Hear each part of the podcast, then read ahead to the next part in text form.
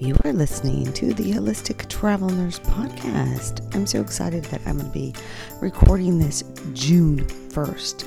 Um, I haven't been able to put the episodes out very much, as much as I'd like to, but I thought I need to tie a knot on the liver section. If you've listened to some other of my podcasts recently, I've been diving down into the nitty and gritty of your amazing biggest organ in your body, your liver. And the things you can do to support that function, and we should be. Um, we live in a fast paced lifestyle. And when you're young, you drink alcohol, did certain things, certain medications, certain diets, lifestyle is actually kind of hard on your liver, right? So, how can we support that organ? And I have been sharing for a while. You can go back to other podcasts and listen to um, things I've learned about reading the amazing liver and gallbladder flush, and then all the research I've been diving into with all that, and then actually doing um, a modified uh, liver and gallbladder flush. And I'm just going to brief over that in this episode. And then I'm going to get a little clip that I'm going to take off um, about DMSO. I'm hoping to have this author on. I got a new book. It's very short, very sweet. Um, Healing with DMSO. And then I am so excited because I'm staying put now and I'm going to be able to have my business. I'm trying to get my business going up and where I'm be able to offer some incredible um, spa and wellness services for people in the area where I'm at right now that people will help with their emotions, overall, just helping with your body detox, helping your body feel better, you know, helping your skin feel better, helping you feel um, better within your body, not treating anything, helping you feel better that's what I want you to do is I want you to feel better in your own body. You know, it's about quality of health. You know, I want you to feel quality and be able to move and eat and breathe and do those things. Um, and sometimes our things we did in our life um, caught up with us with our health. You know, where I'm not, I'm not 100. percent I'm not where I'm at. I'm not even close to be at the number I want to be on the scale menopause has hit me hard. So I'm super excited. I um, recently got my journey started with ozone, and I have a really cool book, a really cool book on ozone. And I would just, I wanted to start with that. Yeah, let's just start with. I was reading this this morning, and I was super excited about um, doing it on a continuous basis uh, with me and my husband, and then uh, myself and um, in different formats. There's different ways to do ozone. So I'm excited, excited about that and excited about sharing um, what will happen with all of that in time. And as I learn more about different ways to use ozone, I've been using ozone for a long time, like ozonated olive oil, I've been doing for a long time, or um, different stuff. But we're looking at different ways. And um, my husband has actually seen a health practitioner and has gone to a place and done medical um, IV ozone. And he goes to a place um, in Texas where he does uh, a sauna ozone. So there's lots of different ways to get ozone. And if you don't know what ozone is, I'm just going to. There's this book by Dr. Jacob Willings, PhD. I thought this was so interesting. Two different things interesting in the beginning of this. It's very small book, but it's impacted with tons of information. But ozone is in the atmosphere. Ozone is essential for our lives and the air we breathe. Ozone purifies the low atmosphere, combining it with dangerous um, hydrocarbons, reducing them to harmless carbon dioxide and water. Ozone shields us from the deadly radiation of the super atmosphere, forming much talked about the ozone layer. The ancient Hebrew had an intuitive sense of the importance of ozone. This is what he says in here. Referring it to as the breath of God. I thought, oh, that's so intriguing. So intriguing as he gets um, much further into the applications, the research, and the complete knowledge of um, ozone. And he talks about a Nobel Prize winner in the 1931 who discovered it and what they've done with ozone. Um, and um, all the things that it helps with your body. I just thought that was like, there's more parts of this that I definitely thought that um, it's just intriguing to me. So if you don't know what ozone is, it's a gas. It's O3. It's super cool. And 100 years ago, um, Uh, they, they have this whole theory. I mean, I'll get into that so much more. Maybe I'll have this guy on and I'll, I will start to have like one day a month where I can do some interviews. And I have sit down and that day and I get like four or five interviews scheduled that day. That's my plan in time. I just been too chaotic with the new job, the new place, the grandkids, everything else that goes on with my life, you know, and your life too. I'm sure you get so caught up. Um, so as for doing the flush, some suggestions. If you get the book, if not, there's tons of protocols online. The one thing I was going to say is that the one thing that we did, I took a photo of it in my phone, so I had to find it. So bear with me. I had it this morning. Um, we did a protocol, um, and I really think if you're going to do a gallbladder lipo flush, some people say, "Oh, it's not beneficial, not helpful whatsoever." it's your body. You do the research, you talk to your healthcare practitioner, and you make the decisions of what's right for your own body. You don't go off my word, you don't go off anybody else's word. You do the research yourself, and you find the things that are um, beneficial to your health and that will um, aid into feeling a better you. Um, there was an article I found that was written in 2009. A Dr. Sutton tells how he did a daily liver flush for a couple months and how it went. Um, and one of the things that reading that article is they, you know, they would do at 10 o'clock at night, he would drink um, the two ounces of lemon juice, four ounces of olive oil before I go to bed. And then he added the Coca Cola to it. I was like, I'm, I'm not down with adding a nasty gross product of Coca Cola to it. So it's very like, okay, this is weird. Weird. But then I do um I do see that there are some things that I think if you're going to do a flush that were very helpful for us. One of them was like this Ultra Phos liquid. Um and it it it doesn't taste great. It's oh so I would to say add it to apple juice or whatever. I didn't. I took it in a shot glass and took it when I did it, and I was, ex- like I said, I was very skeptic, and but I did it anyways, and then I passed stones, what looked like stones. So I don't know.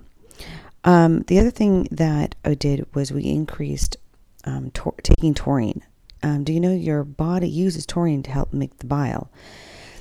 So if you uh, need to supplement or get that in a diet, you can research about where to get taurine and how to increase your taurine in there. Let's just take a step back. Warning signs that your liver needs help with detoxification, that you're living a life that is maybe causing your liver not to function as well as it maybe should be.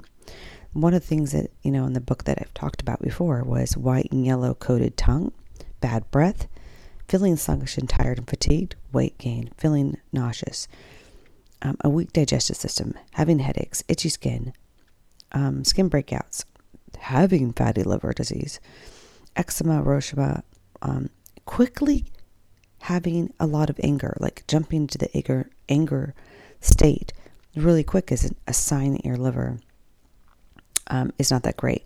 There is also um, there is also this other product that we try. I do like this one brand. It's called Premier Research Labs, and they have this plant based gallbladder support supplement. I thought it was pretty cool, um, pretty interesting.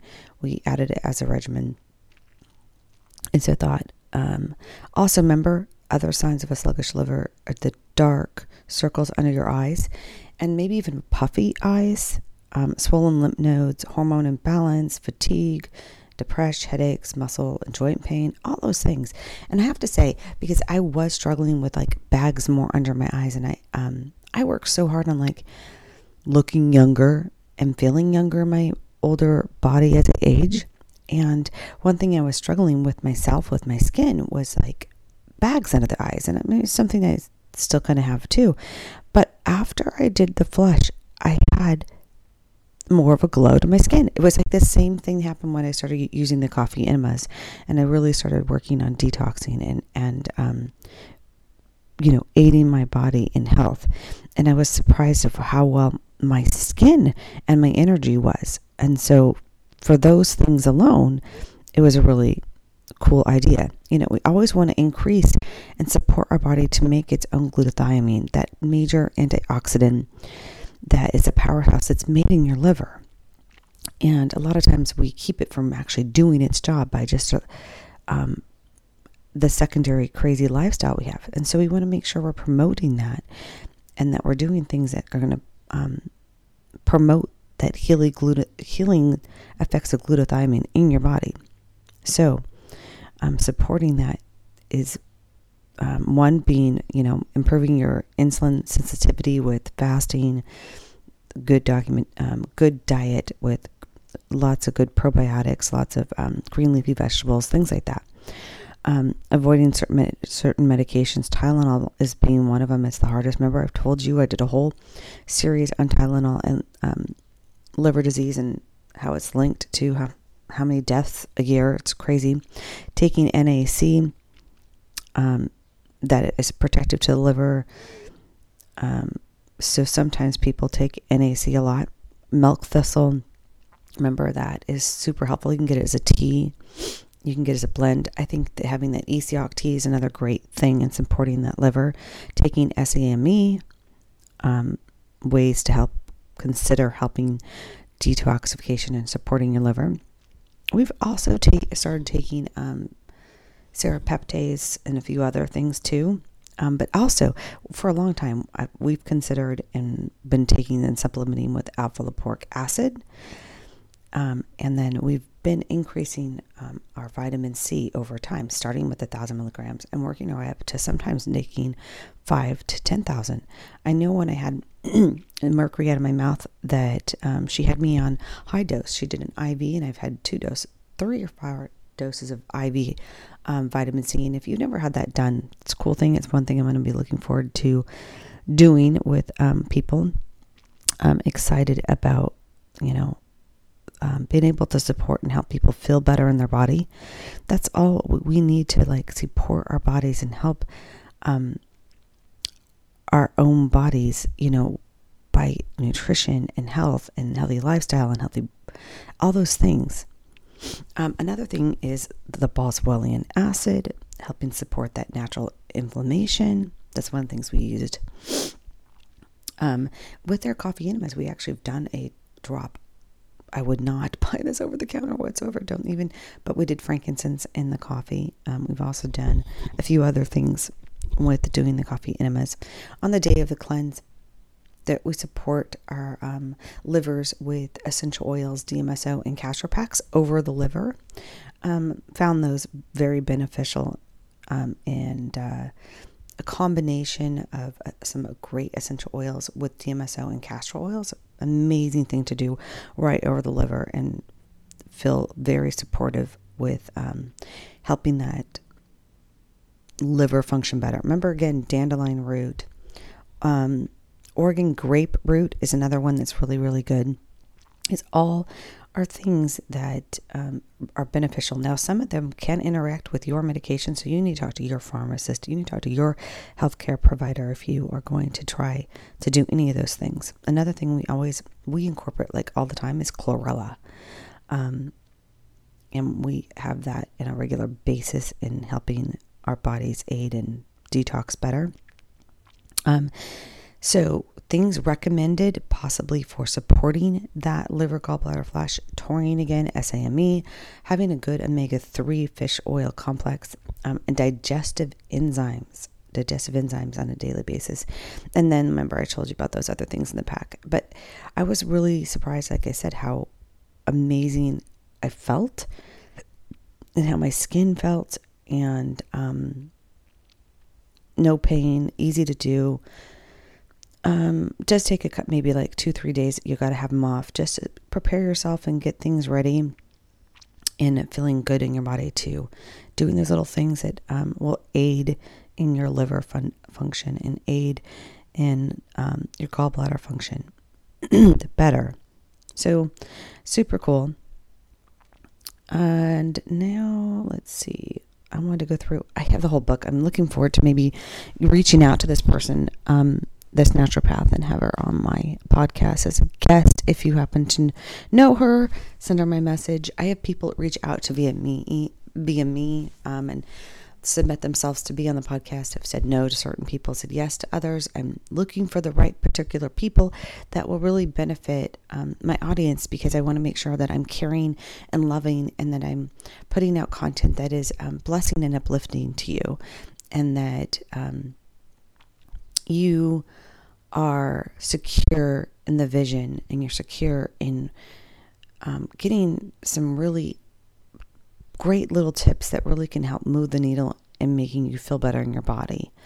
So I hope this one's one. And and then we think of your body in a holistic way, in mind, body, soul, and spirit. And we have to connect all of those dots.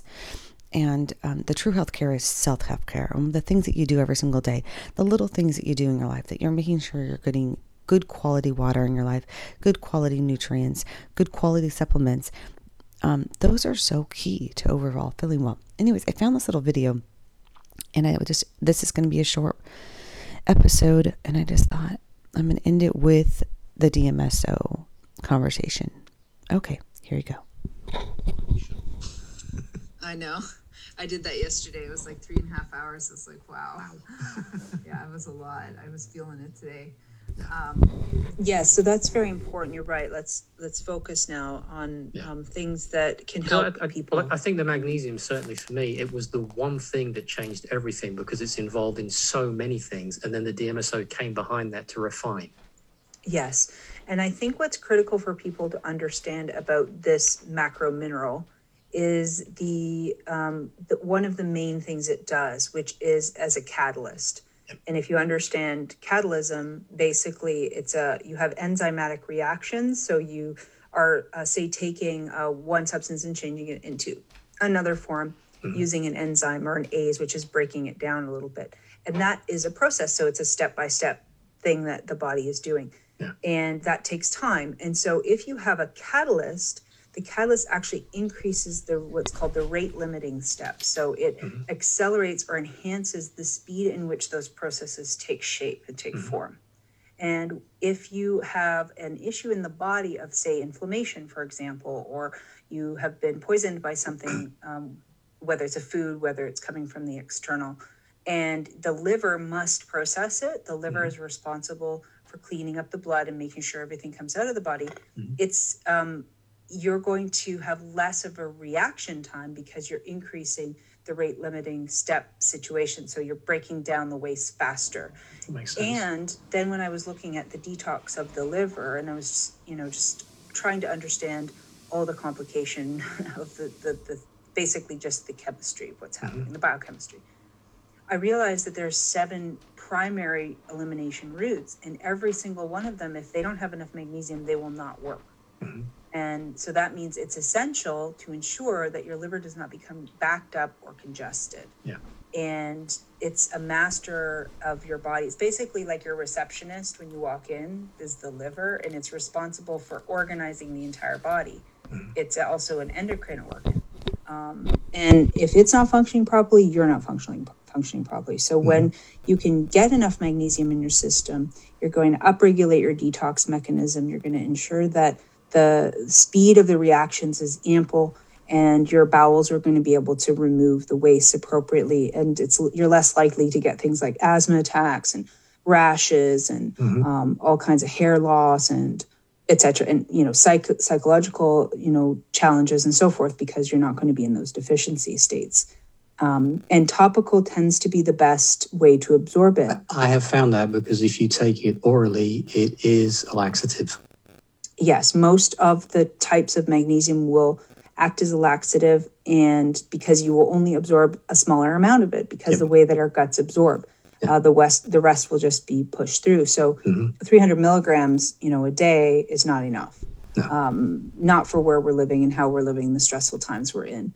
Um, It's going to help with sleep as well. So, a lot of people can use it right before bedtime to have a more restful sleep. Mhm. Helps with pain because it, it decreases the inflammation Yep. in the area. Um, and it's very versatile. Um, sometimes topically it's itchy for people, and that's because of the estrogen receptors on the skin, the way that it uptakes it, and the transdermal nature of it. I, I Um, found that, and I wanted to itch because I, I, when I find something that I think is going to be right, I do a small test and I think, right, I'll do everything. So I literally swamp my skin with it, with a spray bottle, and I rubbed it all in and went for a walk, and I just wanted to scratch my entire skin off. And that lasted. I was walking on thinking, what have I done to myself? It was so uncomfortable. But that does pass. And now I still, I, I still use it largely every day. I just buy big bags of magnesium chloride, mix it with distilled water spray bottle, and I just apply it. And it actually works really well as a deodorant too. Yes, it does. Yeah. And and and it's simple and it's affordable, and you can make it easily yourself. Yes. Um, you know, I make it. I make it as a product, but I also make it with um, DMSO. I heard uh, that. I hadn't well. thought about trying that. I watched a video of yours earlier on. I thought, I'm going to try that. That's interesting. Yeah, it- it- it exactly. is- If you, if we step back a little bit just to magnesium for a second, in, in, in my experience, I was looking for things. I was having very bad heart palpitations. I was Mhm. having terrible migraine headaches that would go on for four and five days. They would clear for a day and come back again. I was having really bad hand tremors. I, I would had my I was having leg tremors where I thought my phone was buzzing in my pocket. and It was my legs vibrating. Um, I had all sorts of other things going on, and it was actually my daughter because she was having terrible trouble with her heart palpitations. Her resting heart rate was like 96, and it would go up to over 200 when she's exercising, but she's very fit. I started applying it all over my skin. All of my situations settled down within a month. And Mhm. we checked her. She'd been in hospital twice, been carted off in an ambulance because of it. And then when we started doing that, now she's got really sensitive skin, so she has a foot soak with the magnesium in it. Mhm. And we checked her resting heart rate within three weeks, and it was down at 56 beats a minute. Beautiful. You know, so Yeah. it's it's it's in in my experience, and I mentioned this with Tom as well, and I know it's accurate. Is that all disease? I don't care what label, what name, whatever they want to call it. All disease is based on either toxicity and or deficiency of something. And the first thing to hit in my world is always hit the magnesium because nearly everyone I've met is deficient because of the way the food supply is right now. magnesium is is pretty much everyone that's going to talk to me is going to be leaving with magnesium or be told Mhm. to either do Epsom salt soaks or um, magnesium flakes soaks in the bath or get the the topical on there or something or even I'll even get it orally. I'll even say fine, then at least take Mhm. something orally if they won't. Somewhere it's got to come in, right? Yeah, yeah. Um, and that that's essential for obviously preventing heart attacks and stroke. when you are so deficient in magnesium, as many people are, you might be taking it to solve a particular problem, but your body says that can stay. That is not on the critical list. We have a critical issue here you're not aware of. We're going to fix that up first. Then Mhm. we'll get around to that at some point.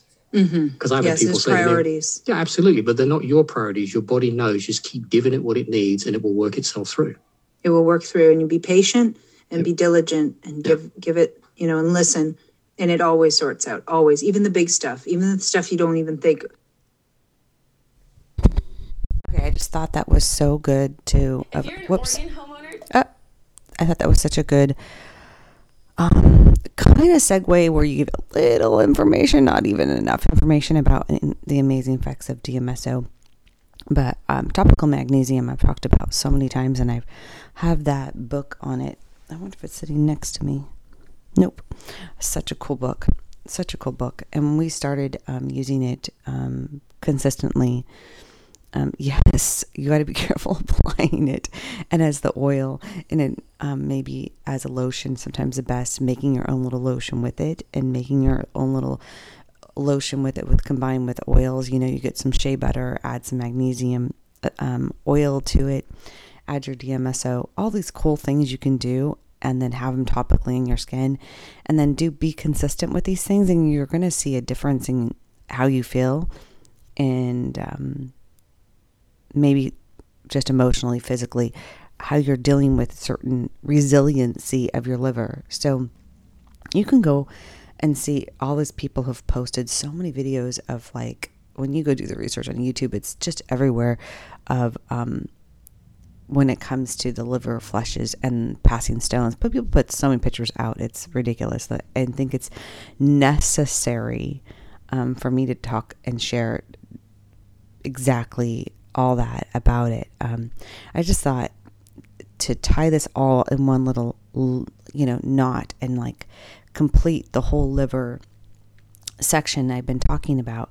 That's how I was just going to end it. You know, um, it's. Uh, an organ and a function that is complex and beautiful.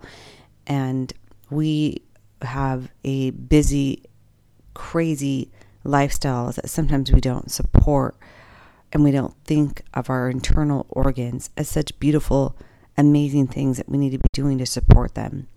Um, and, and you know, I, I think that there's a turning point where certain people are and that um, they're open, their mind are open to all those amazing things that they can be doing to having a better functioning. Or maybe you had a crazier lifestyle for a long time and you've been um, just t- dumping in toxins into your body and um, going nowhere with your health. I have friends that like that and they've done better when they took more of a natural approach and um, got off and were able to get off, you know, 12 medications, nine medications. There's other episodes you can go hear on my podcast of those interviews of those lives changed. And those are just a little compared to thousands that have made some amazing healthcare decisions and amazing self care decisions and how to take care and manage their body naturally.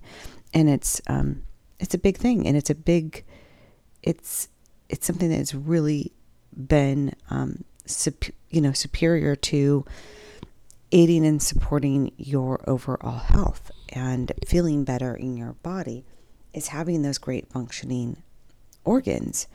Um, so I just thought I okay there was there was one little video that um, one of the founders of functional medicine um, and other people talked about. And I found this little clip that was done a year ago. It's like 17 minutes. And then, you know, this one's only about 28 minutes. So I thought, let's play this and add this in because it was so good. So just not give you the um, commercials, but I want to, this was such a cool thing. Um, so I'm going to share it.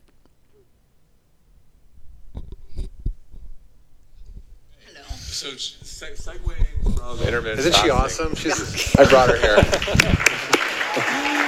So segueing from intermittent fasting, we're going to go to ketosis. So can you just briefly explain ketosis to, to people, uh, and, and also take explain the difference between diabetic ketosis and nutritional ketosis? So yeah, so when we talk about low carb diets, I think we need to clarify like a ketogenic type diet is truly a low carb, moderate protein, higher fat diet typically, or it's at least getting the body into a state where it's primarily burning fat as a fuel. And so when fat is burned as a fuel, which the body can flip to doing it. In fact, we all did it during our lives because as as newborn babies, the the brain of an infant is hardwired to live off of fat. And which is why breast milk is formulated the way it is. Nature's a little bit smart. Yeah, So- by the way, breast milk's 25% saturated, Saturated fat. fat. So maybe we should, if we, saturated fat's bad, we should ban breast milk. Right.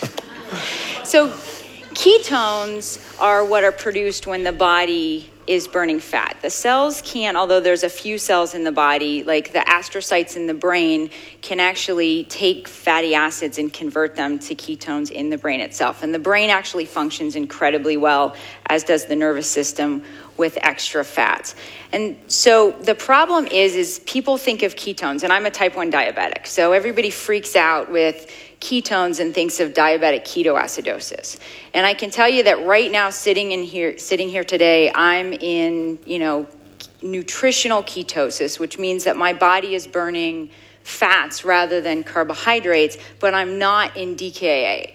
DKA is where it's a whole sort of metabolic meltdown where the body electrolytes are off, ketones get incredibly high, and as long as there's insulin in the system, insulin will shut down ketone production. So a normal person doesn't have to worry about going into DKA, although there are some rare exceptions where starvation ketoacidosis can happen.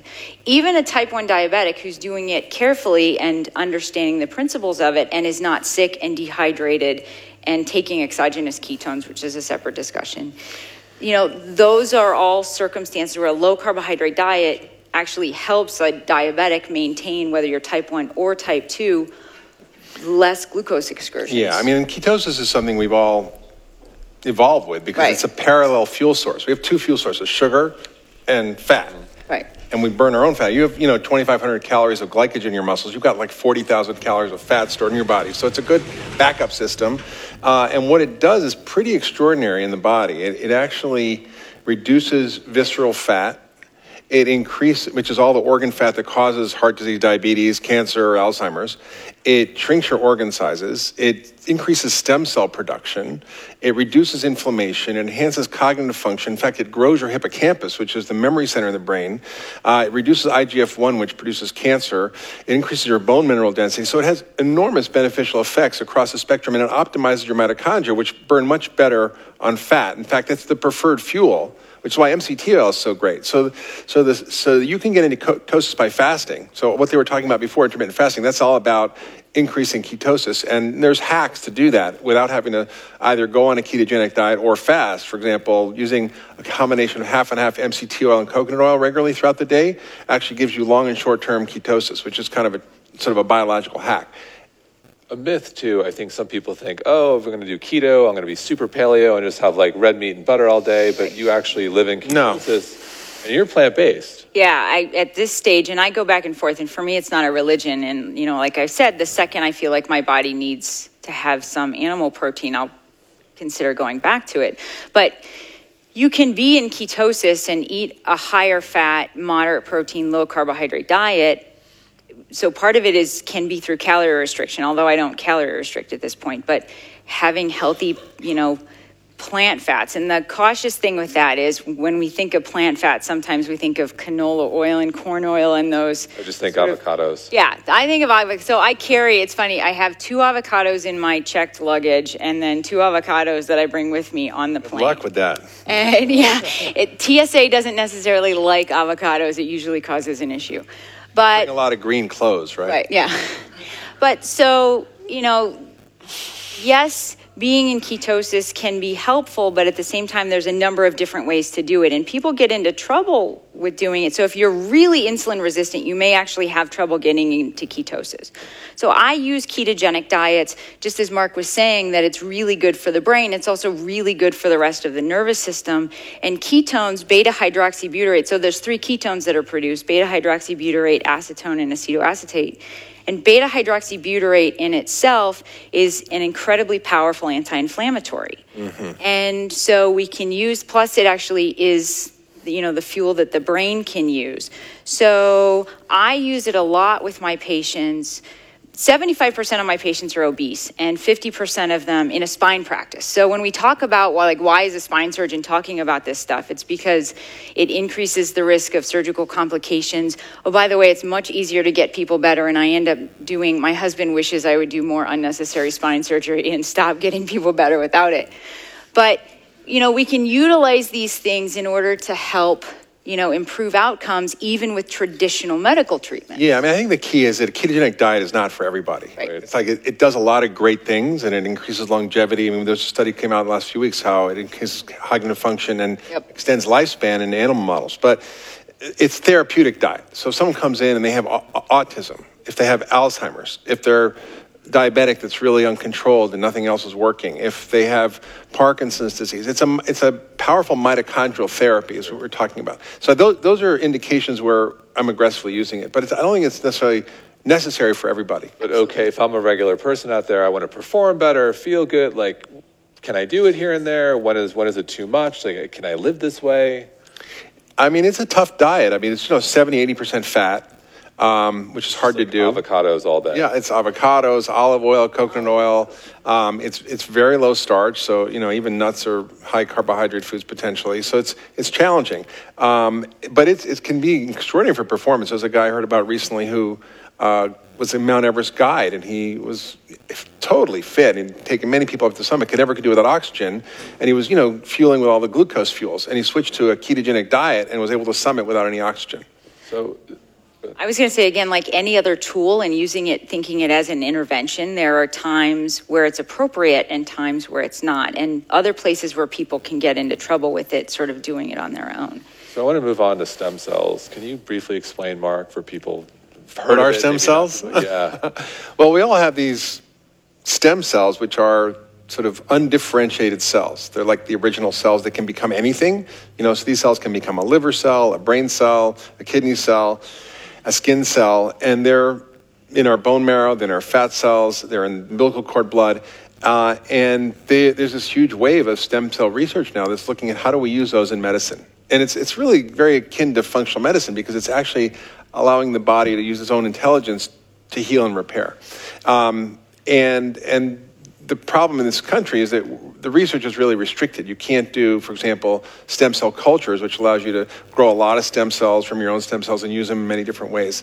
Um, and it, and it, the idea is that it, it, actually goes to where the issues are. It's, they're like smart cells, and they go to where the issues are and they begin to release various growth factors and various compounds in the body that are reparative and regenerative and healing.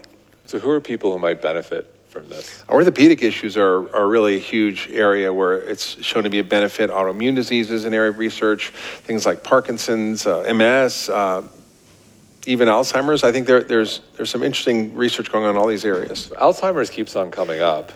Is Alzheimer's going to be around in 10 years? Oh boy. I mean, it's if you look at Alzheimer's, it's it's probably going to be the biggest driver of healthcare costs. Uh, it's going to affect you know 14 million people by the next you know 20 years, and all the caregivers around it. It's just an enormous social and economic burden, and it's accelerating dramatically globally.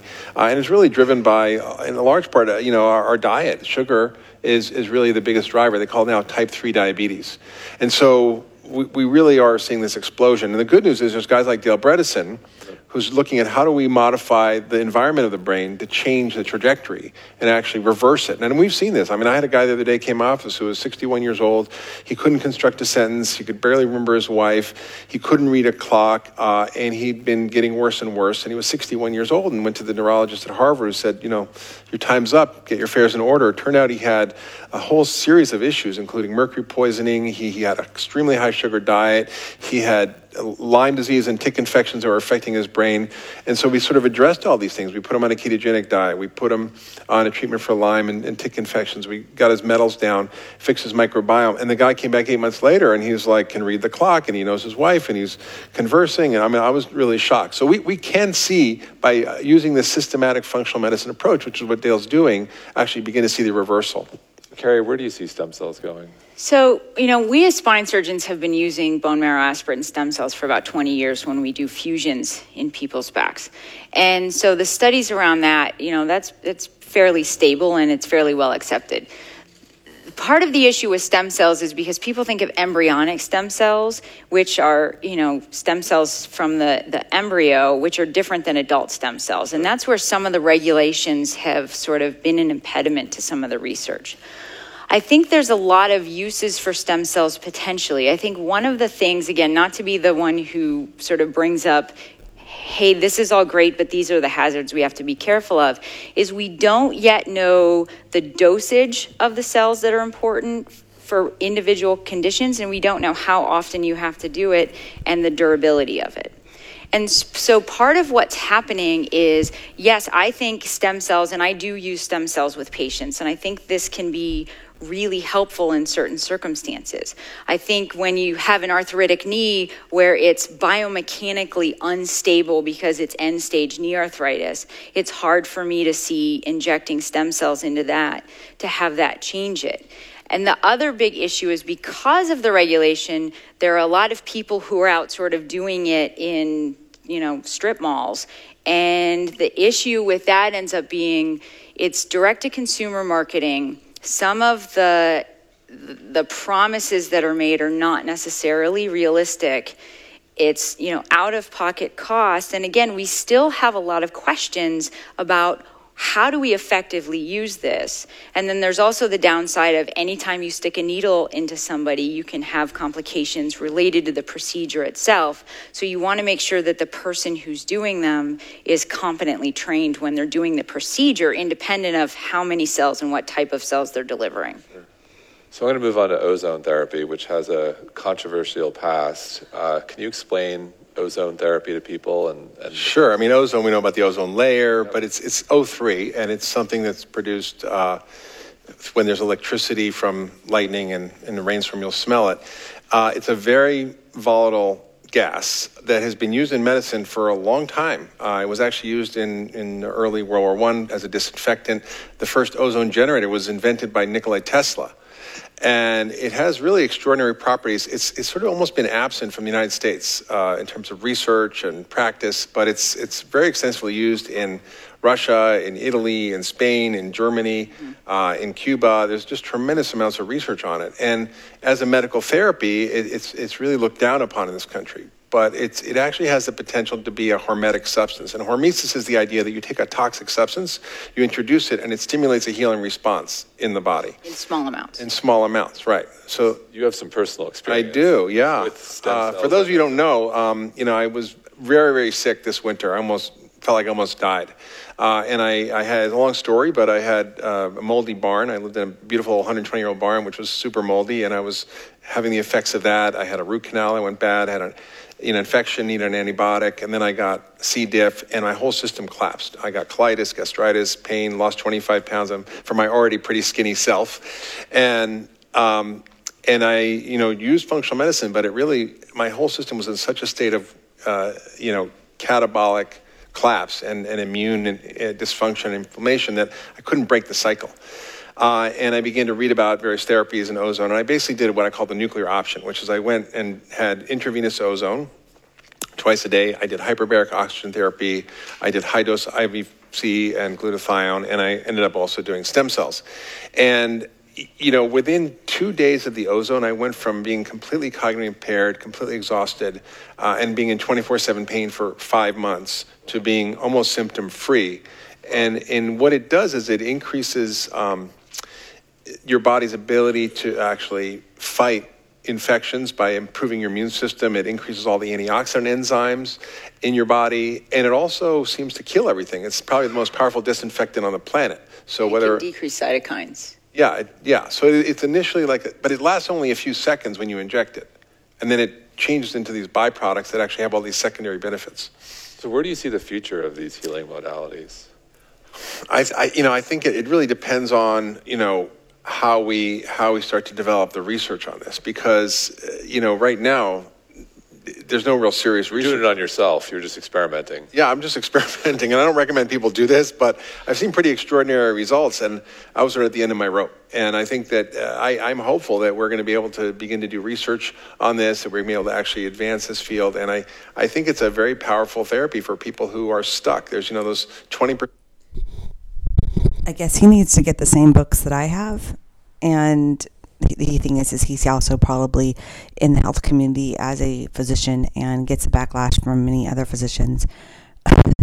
yet that, yet um, if you just care about loving and um, trusting and healing people, and it's their body and their choice, you give those options for them to do the things that they think that will um, help with healing with the least amount of possible side effects. Shouldn't that be the way we want to treat people? I'm just going to end it with that. I want you to think about how better we can serve people. And you give me your um, insights. Um, you can hit me up on email. God bless.